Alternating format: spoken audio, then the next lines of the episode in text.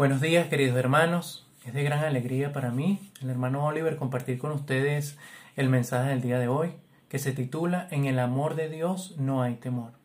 Amén. Este mensaje está basado en Primera de Juan, capítulo 4, versículos del 7 al 18. El versículo clave es el versículo 18.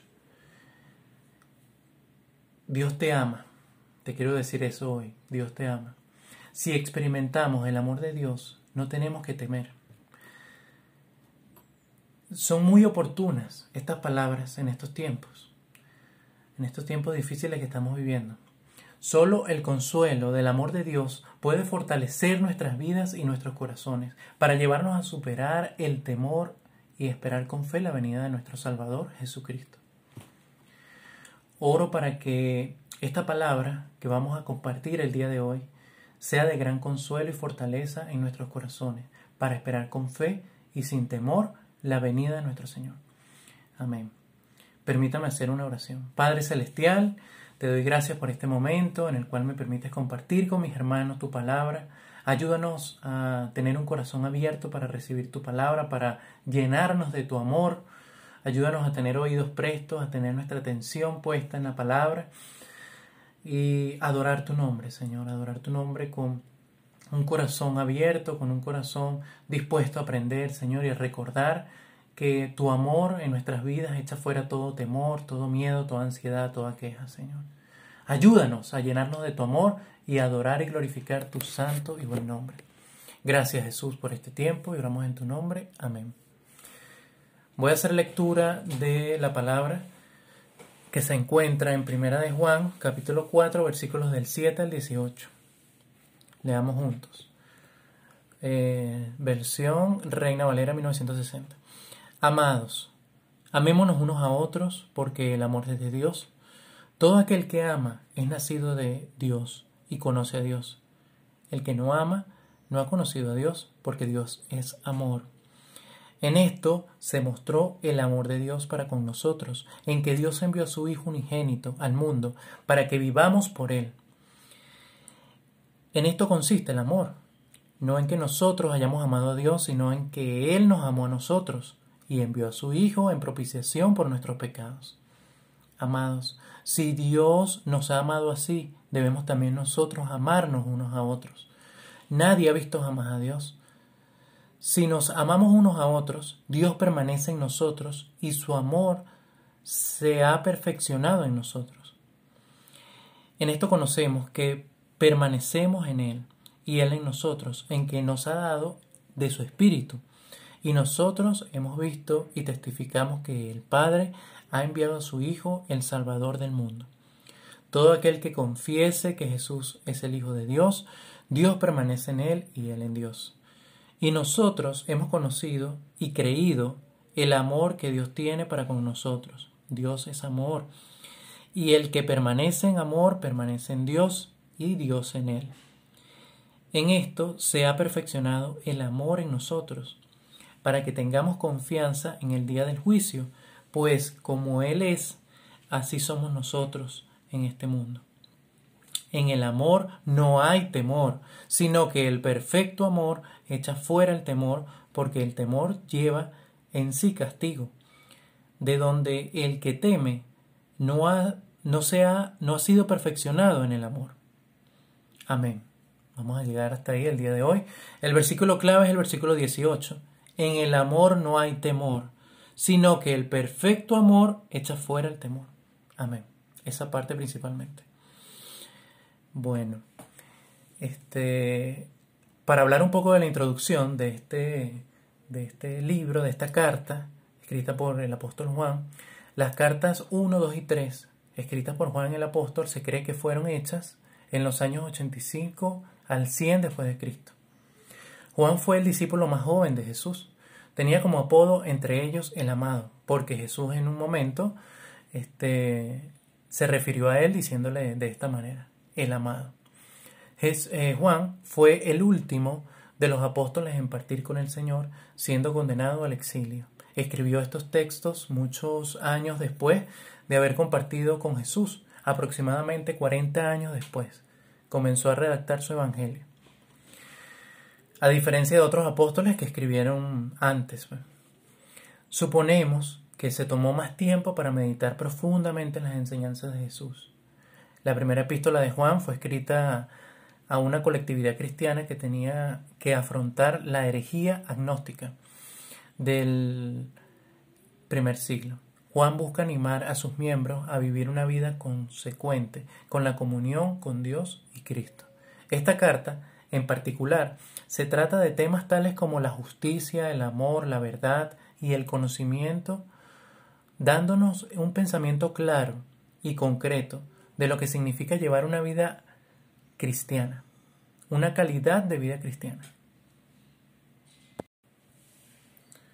La parte 1 se titula La manifestación del amor de Dios. Leamos juntos los versículos del 7 al 8. Esta es la nueva versión internacional.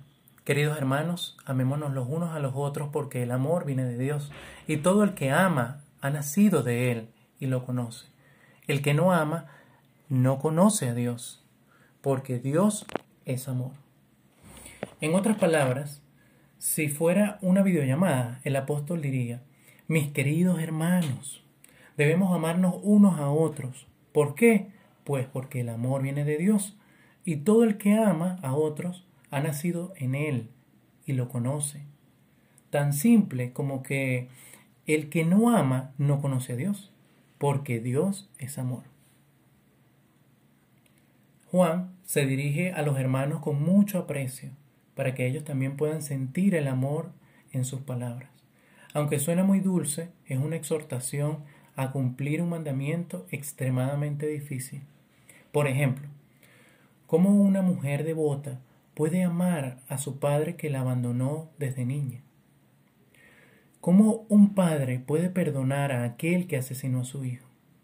¿Cómo puede ¿Cómo puedo yo, por ejemplo, exponerme a mostrar amor a una persona enferma? Solo el amor de Dios puede hacer este milagro en nuestro ser y cortar con toda cadena de pecado, venganza y muerte, trayendo vida, restauración y consuelo. Amén. El versículo dice prácticamente que debemos mostrar una actitud de cristianos, siempre ante los demás, manifestando el amor que recibimos de Dios. Si no es posible para nosotros, entonces debemos preguntarnos a nosotros mismos, ¿Qué tan conscientes somos del amor que estamos recibiendo de parte de Dios?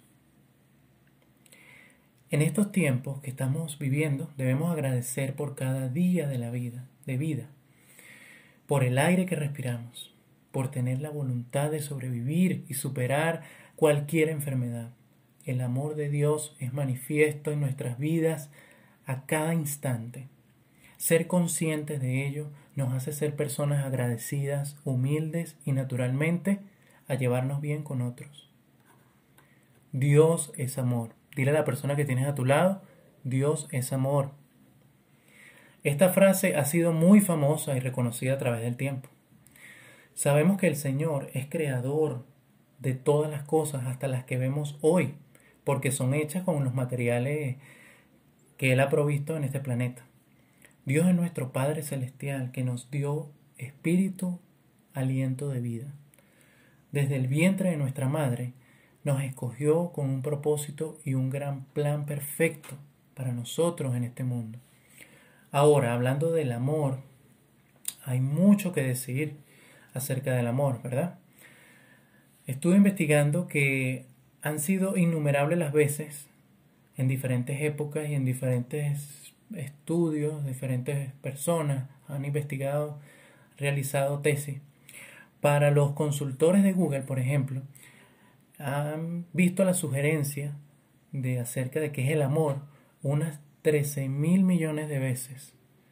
En la Biblia se habla de amor en muchas formas. La palabra amor aparece de 322 a 217 veces dependiendo de la versión. El amor no puede ser descrito de una manera corta y concreta este, bueno, a sección de lo que dice la Biblia, porque abarca una gama de estados emocionales y mentales fuertes. Y según mi percepción, siempre deben ser positivos. Va desde la virtud o buen hábito más sublime el afecto interpersonal más profundo, pasando por el placer más simple. Aquí es donde entra la responsabilidad como una parte del amor, siendo absorbida por los actos que tienen como base el amor para el beneficio propio y de, y de todos. Pero muchos solo quieren reconocerlo como simplemente un sentimiento y de fuerte atracción y apego emocional. Pero realmente el amor va más allá. Por ejemplo, el amor de una madre que ama a su hijo desde el vientre. A diferencia del amor de un cónyuge y el amor de alguien que va a probar un plato exquisito. El amor es más que eso. Es la vida, es la comunión en armonía entre los seres humanos y la naturaleza, incluyendo los animales. El amor es Dios. Su mano creadora está presente en todas las cosas. En la Biblia, el apóstol Pablo trata de dar una descripción a la definición del amor. Señaló en su primera carta a la iglesia de Corintios 13, versión TLA, si no tengo amor, de nada me sirve. Hablar todos los idiomas del mundo y hasta el idioma de los ángeles. Si no tengo amor, soy como un pedazo de metal ruidoso. Soy como una campana desafinada. Si no tengo amor, de nada me sirve hablar de parte de Dios y conocer sus planes secretos. Hermoso poema, ¿verdad? Para pensar en la aplicación de esta palabra y practicar el amor de Dios, debemos tomar en cuenta el perdón, la comprensión el tiempo, es necesario cada uno, que cada uno de nosotros, es necesario que cada uno de estos factores se pongan en práctica al momento de, de vivir el amor correctamente. Cuando he tenido, por ejemplo, algunas experiencias, este, cuando he tenido eh, diferencias con algunos hermanos y algunos de los dos nos pedimos disculpas, hay una restauración a través del perdón que se ofrece entre ambos. En algunos casos es muy bueno esperar un tiempo para pensar bien las cosas y ser más comprensivo con la otra persona. Pero mientras más rápido sea mejor para resolver el problema. En general, practicar el amor con nuestro prójimo, ayudarlo como a mí mismo, todo aquel cerca de nosotros que lo necesite, Debemos superar nuestro orgullo y practicar el amor. También debemos superar nuestro pensamiento y, obedecer la palabra de Dios por la fe. Amén. Parte 2. Dios entre nosotros. Leamos los versículos del 9 al 11. En esto se mostró el amor de Dios para con nosotros, en que Dios envió a su Hijo unigénito al mundo para que vivamos por Él en esto consiste el amor, no en que nosotros hayamos amado a Dios, sino en que Él nos amó a nosotros y envió a su Hijo en propiciación por nuestros pecados. Amados, si Dios nos ha amado así, debemos también nosotros amarnos los unos a los otros. Dios nos mostró su amor, ¿verdad? Cuando nos envió a su Hijo Jesús a morir en la cruz por nuestros pecados, para que ahora podamos vivir eternamente. El amor de Dios radica en el hecho que Dios nos amó primero y envió a su Hijo en propiciación por nuestros pecados. Por esa razón principal, nosotros debemos obedecer este mandamiento, amándonos los unos a los otros. El versículo central de la Biblia y de la vida cristiana es Juan 3:16. Lo voy a leer en la versión TLA. Dios amó tanto a la gente de este mundo que me entregó a mí, que soy su único Hijo, para que todo aquel que cree en mí no muera, sino que tenga vida eterna. Este versículo son palabras dichas por Jesucristo, quien explicó que Dios mismo había practicado el amor, manifestándolo a todos en este mundo a través de Él, su Hijo. El amor es un acto que nos lleva a entender más a Dios y las cosas espirituales. Por eso el amor es tan necesario en todas sus facetas para la vida del hombre. Debemos entenderlo así. Yo debo amar continuamente y con todo el corazón, a mí mismo y a todos, con todo lo que haga. Cada día debemos meditar en la importancia que tiene el amor de Dios en nuestra vida, vernos al espejo y decirnos, Dios te ama. Dios te ama tanto que dio a su Hijo por ti. Ahora poder estar siempre a su lado. Qué afortunado eres. Sonríe porque Dios te ama. Buen ejercicio. No debemos pensar solo en predicar a los demás, sino también en predicarnos también a nosotros mismos. Tomar tiempo para leer la palabra de Dios y meditar nos hace conscientes de este hecho. También ver o agradecer por las cosas más básicas de la vida. El alimento, la ropa, el techo, el hogar, la compañía. Pensar en estas cosas nos ayuda a experimentar el amor de Dios. Debemos arrepentirnos de todas nuestras quejas de nuestros conflictos internos, de nuestro pensamiento, de la incredulidad que tenemos. Ante todas las situaciones difíciles que estamos pasando, la palabra de Dios se mantiene y se mantendrá. Romanos 8:37 al 39 dice, en medio de todos nuestros problemas estamos seguros de que Jesucristo, quien nos amó, nos dará la victoria total. Yo estoy seguro de que nada podrá separarnos del amor de Dios, ni la vida, ni la muerte, ni los ángeles, ni los espíritus, ni lo presente, ni lo futuro, ni los poderes del cielo, ni los del infierno, ni nada de lo creado por Dios. Nada, absolutamente nada, podrá separarnos del amor de Dios, del amor que Dios nos ha mostrado por medio de nuestro Señor Jesucristo. Amén. Parte 3. En el amor de Dios no hay temor. Leamos los versículos del 12 y 13. Amados, si Dios nos ha amado así, debemos también nosotros amarnos unos a otros. En esto conocemos que permanecemos en Él y Él en nosotros, en que nos ha dado de su Espíritu. Al darnos cuenta del amor de Dios, debemos practicarlo naturalmente unos con otros. Debemos permanecer en Él y Él en nosotros todo manifestado a través de su Espíritu, somos uno con Dios. Amén. Es interesante, ¿verdad? Que Juan resalta en varias versiones y en varios versículos amarnos unos a otros. El amor no solamente lo damos a otros, sino que también esperamos recibirlo. Tal vez no sea de manera constante, aunque debe ser así entre los hermanos de la iglesia, pero vendrá de alguna forma. La palabra de Dios se cumple. Cuando recibimos el amor, esto reconforta, anima, consuela, fortalece nuestras vidas, nuestros corazones, ayudándonos a seguir adelante y a guardar la fe. El amor es algo tan grande y profundo que nos hace uno con Dios a través de su Espíritu. Pero es muy importante permanecer en Él y bajo ninguna circunstancia alejarnos de la presencia de Dios. Pensando de forma práctica debemos superar el miedo y desánimo que puede haber en nuestros corazones ante los virus. Podemos anunciar el Evangelio de alguna manera, ya sea online o guardando las medidas. He experimentado en la calle, trasladándome, teniendo que trasladarme para ir a trabajar, que muchas personas se sienten solas y necesitan compartir. Necesitan ser escuchadas, sin que los consideren inmundos.